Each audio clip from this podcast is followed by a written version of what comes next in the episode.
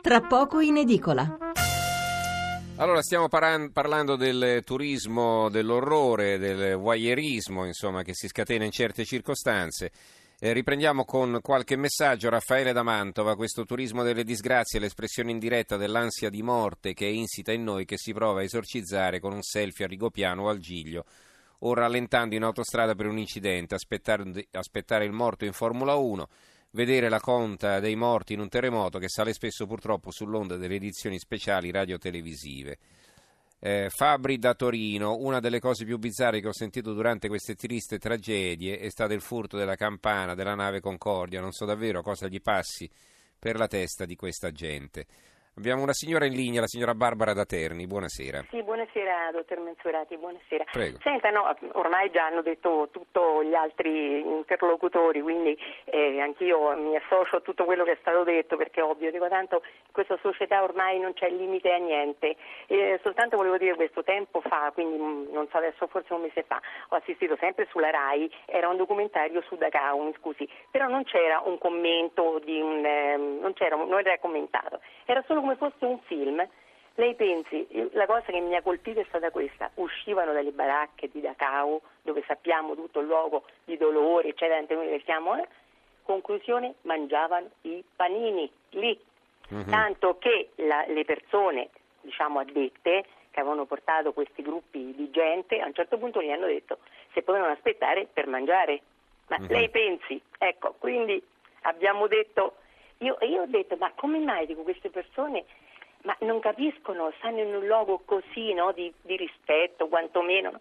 con i panini in mano, uscivano dalle baracche con il panino e mangiavano. Sì, ma che sa che le scolaresche non abbiamo sentite tante. Certo, ma erano molto, anche... molti giovani c'erano, quindi eh, non sono stati neanche educati a tutto eh, questo. Ma giovani o meno Poi, giovani. I professori dove erano che facevano? Sono tante le domande. Eh, è una cosa, guardi, quindi oggigiorno devono fotografare tutto, cioè devono immortalare tutto. E non si capisce con questo fatto dei telefonini, no? Mm-hmm. Eh, quello mangia, fatto caso, manda alla foto alla persona, ma cose poi stupide, cioè non lo so che, in che società ehm, stiamo andando, che cosa stiamo vivendo, non lo so, guardi, uh-huh. io ormai ho l'età ma non riesco più, tante volte dico non capisco più il genere umano, mi deve credere. Uh-huh. Eh, Però vedi, quando ci telefoniamo ci capiamo, no? non siamo tutti quanti così in declino, come si dice.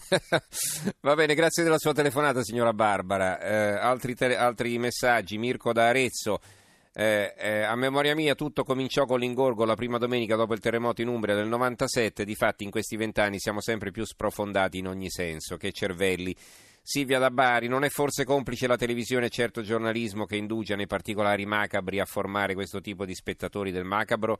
Se ci fosse un'educazione al bello, all'arte, forse andremmo in un'altra direzione, è vero anche questo. Eh, Alessandro da Serramazzoni, eh, il senso protagonismo de- e dello spettacolo, eh, citato da Zecchi, il popolo italiano lo dimostrò anche a Piazzale Loreto, anche in questo caso è il solito salire sul carro dei vincitori. Maurizio, eh, cultura feticista da selfie, credo che dovremmo fermarci un po' tutti e riflettere sul dove stiamo andando e sugli effetti che tali scelte possono avere sulla nostra so- società. Qualcuno a questi turisti del macabro avrebbe dovuto gridare vergogna. Allora, un'altra telefonata, Italo da Torino, e poi ci avviamo alle conclusioni con i nostri due ospiti. Buonasera, Italo. Buonasera, grazie per l'opportunità. E volevo dire che io mi sono trovato quest'estate, ho attraversato l'Italia, di statali da Bologna fino a Santa Maria di Leuca e sono passato da Matrice, Accumoli, e avevo sentito anche trasmissioni per radio di quella ragazza che doveva rapire il caseificio con la sorella e col cognato, sì. sono andato a trovarla, di quel ristorante che rischiava di chiudere perché non, sa, non gli pagava il debito della, che fornivano alle forze dell'ordine tutti i pasti e, e sono anche andato lì a mangiare lì con i miei tre figli, ma tentativo di far vedere cos'era successo. Io premetto che sono otto anni che non ho il televisore in casa, per cui bombardamenti di immagini non ne ho subiti. Sono andato a dare il mio piccolo contributo e a far vedere ai miei figli quello che era successo. Sono passato anche dall'Aquila e far vedere come una città deserta dopo otto anni. Lì non ho potuto mangiare nulla se non che un pacchetto di patatine perché i locali aperti non ne ho trovati. Però ricordo anche cartelli che, a cui mi sono tenuto che evitavano foto che comunque non mi andava comunque di fare perché sentivamo la sofferenza. Ho visto gente fantastica nonostante fosse tutto distrutto, l'ho fatto vedere ai miei figli ma spero di non aver disturbato nessuno. Vabbè, questo diciamo il suo approccio è completamente diverso però, quindi mm, è un approccio sì, conoscitivo, lei è andato lì con rispetto, in punta di piedi, eh, con, con, i, con, i, suoi figli per far capire quello che è successo, ma questo sì, si può benissimo fare, anzi ha voluto anche dare una mano, mi, spa, mi pare che abbia spiegato, no? Sì, sì, sì, quindi, sì, eh. sono andato dal mio contributo eh, economico, certo. ho comprato degli yogurt e della mozzarella in quel caseificio, ho mangiato in quel ristorante, per quanto non eh beh, vado certo. a mangiare sempre fuori, però l'ho fatto volentieri. Vedete, un, un'esper- sì, un'esperienza diversa. Grazie Italo per la sua telefonata e per il suo contributo. Allora, eh, gli ultimi messaggi e poi le conclusioni con i nostri ospiti. allora.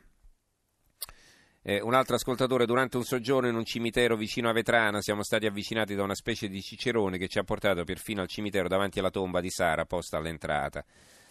Eh, firmatevi per cortesia e ricordatevi. Essio da Arezzo, sono d'accordo col professor Zecchi, aggiungo ogni volta che sono passato di fronte a luoghi di eventi dove sono avvenuti disastri ho provato profondo sgomento.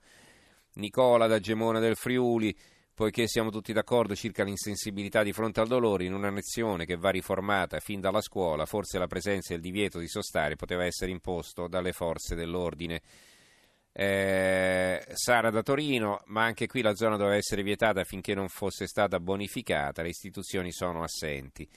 Andrea da Bolzano, guardate che questa gente nella loro vita quotidiana non ha niente da raccontare, in questo modo hanno la possibilità di raccontare qualcosa, non importa cosa. Per queste persone l'importante è poter, fin- eh, poter dire io ho visto, io c'ero, la cultura dell'io. Ecco, questa è un'altra osservazione interessante, no? che poi diciamo, li discolpa, tra virgolette, perché dice, beh, io sono solo voluto andare a vedere cosa era successo, mi sono scattato una foto, che volete da me, insomma, no? Quindi, eh, Antonio da Foggia, eh, per cortesia non si, di, non si, dia la colpa ai mezzi come la tv e il cellulare, comunque sono le persone che usano male i mezzi. Eh, Franco da Napoli, la colpa della tv spettacolarizza tutto, disgrazie e gioie che sono poche e la gente partecipa. Eh, Paola da Milano mi permetto di evidenziare che anche programmi quali Un giorno in pretura hanno responsabilità, mentre noi si cenava qualcuno subiva un processo e andava in carcere. Francesca, ancora il pellegrinaggio con licenza di asporto, la rapina ovunque si vada, il desiderio compulsivo di portare via qualcosa, il ricordo da Rigopiano, da una spiaggia, da un bosco, da una camera d'albergo. I contesti cambiano, ma il meccanismo è lo stesso. Educazione al rispetto di persone e cose e intanto sanzioni. Chiudiamo con Roberto D'Aversa, per me sono persone indelicate e grette, si poteva precludere l'accesso a quella marmaglia, eppure trovo paradossale che la polizia bloccò e sequestrò un camion che portava beni di aiuti ai terremotati perché era reo di aver superato il peso trasportato. Dove erano i solerti poliziotti? Abbiamo sentito che non c'erano. Allora, eh, torniamo da Simona De Leonardis, era caduta anche la linea con te prima Simona, allora sì. avrai seguito comunque quel che abbiamo detto, prego. E dunque, Proviamo anche a trarre le conclusioni, poi naturalmente se vuoi commentare quanto hai ascoltato. No, no, volevo semplicemente dire che rispetto alle, ai divieti, i divieti c'erano, cioè, al, al, di là della recinzione che era caduta, comunque il divieto c'era. E da ieri, anzi da questa mattina, quando è uscito sul giornale, eh, è uscita la notizia, ehm, hanno iniziato ad innalzare una recinzione eh, di ferro, non più, non più di, eh, di plastica, quindi stanno facendo quasi un muro proprio per evitare. E, per il resto la conclusione, io da poco ho visto, non so se il film Omicidio all'italiana di Maccio Capatonda, che racconta proprio questa realtà, cioè che il sindaco di un paesino in via di spopolamento eh, si inventa un omicidio perché dice così eh, di, il paese diventerà popolare, andrà in televisione, arriveranno i giornalisti, verranno le, i curiosi, partirà il turismo e così succede nel film. Purtroppo succede anche nella realtà, cioè è semplicemente una foto di quello che accade nella realtà. Mm-hmm. Beh, questo è successo in tante circostanze, in effetti, sì, sì, sì anche paesini piccoli, appunto, sconosciuti che uno faticava anche a identificare, a rintracciare sulla, sulla mappa, eh, o anche il navigatore faticava a rintracciarli, però eh, poi sono diventati improvvisamente eh, così centrali, no? Eh, quindi certo. uno magari se poteva faceva una deviazione per andare a dare un'occhiata. Dare la colpa ai giornalisti perché lo raccontano n- non credo che sia la, la, la, la, soluzione giusta, la strada giusta, nel senso che poi dipende da come le racconti. Le appunto, cose. però se la racconti male, indubbiamente no, solletichi questa, eh, questo, questo, questo, guardonismo. Va bene. Eh, eh, professor Zecchi, a lei le conclusioni, prego. Ma ci sono state due telefonate che mi sembra siano centrali. Una è molta semplicità suggeriva che eh, la comunicazione eh, è uno strumento di grande potere e di grande potenza e quindi diceva non si dia colpa alla televisione, non si dia colpa ai giornali, tutto dipende da come si dà la notizia, da come si uh-huh. usa lo strumento e questa è la prima considerazione, quindi eh, saper dare quelle notizie nel modo tale che eh, poi eh, ci sia anche una forma di educazione alla visione, alla comprensione del fatto. E l'altra questione è che c'era, questo è molto più complicato, quest'idea di esorcizzare la morte. Certamente questa, questo pellegrinaggio verso questi luoghi eh, in cui sono stati commessi delitti, in cui sono avvenute delle catastrofe, eh, suggeriscono l'idea eh, della, eh, del, del, fatto che è accaduto agli altri e per fortuna non è accaduto a me e quindi vedere come certe situazioni talmente disastrose eh, possono eh, tranquillizzare psicologicamente una persona. È quello che, non so, Lucrezio racconta nel De Natura, è quello che eh, Pseudo racconta del sublime, osservare da lontano un disastro e in questa osservazione capire quanto si è fortunati o quanto comunque eh, si è stati intelligenti ad evitare quel disastro.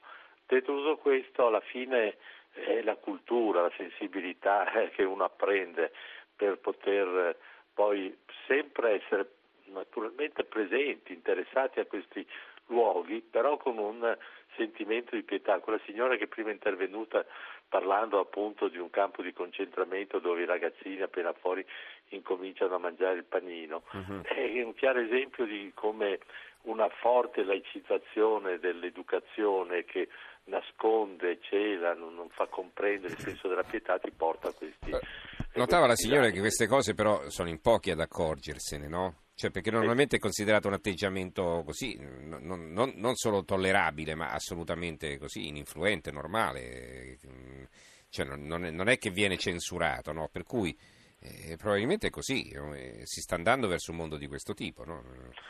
Ma eh, si accetta una, un livellamento della um, dimensione del dolore e quindi la pietà che ti fa comprendere il valore del dolore, cioè questa profonda differenza tra chi eh, dolore non, non, ha e chi invece lo, lo sta patendo uh-huh. oppure ha testimoniato in qualche modo come appunto i ricordi di quei luoghi, i ricordi più, più, più vicini come Rigopiano e ti fanno eh, capire che o tu eh, riesci a comprendere la differenza o se no si rivela tutto e, questo è un fatto di educazione, un fatto mm-hmm. di, proprio di, eh, di, di, trasmissione di una sensibilità.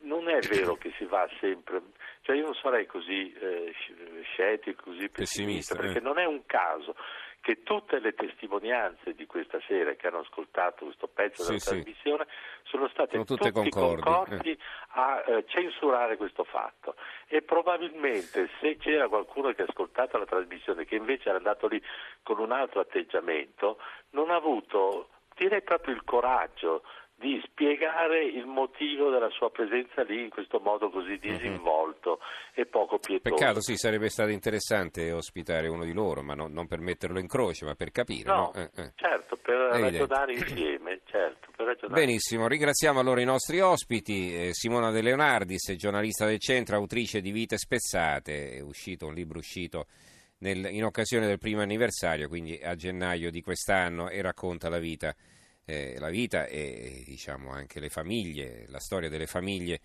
che hanno perso un loro congiunto in questa dolorosa circostanza. Grazie Simona e buonanotte. Grazie a voi. Buonanotte, buonanotte. anche al professor Stefano Zecchi, già docente di estetica all'Università di Milano. Grazie professore, a risentirci. Grazie, buonanotte.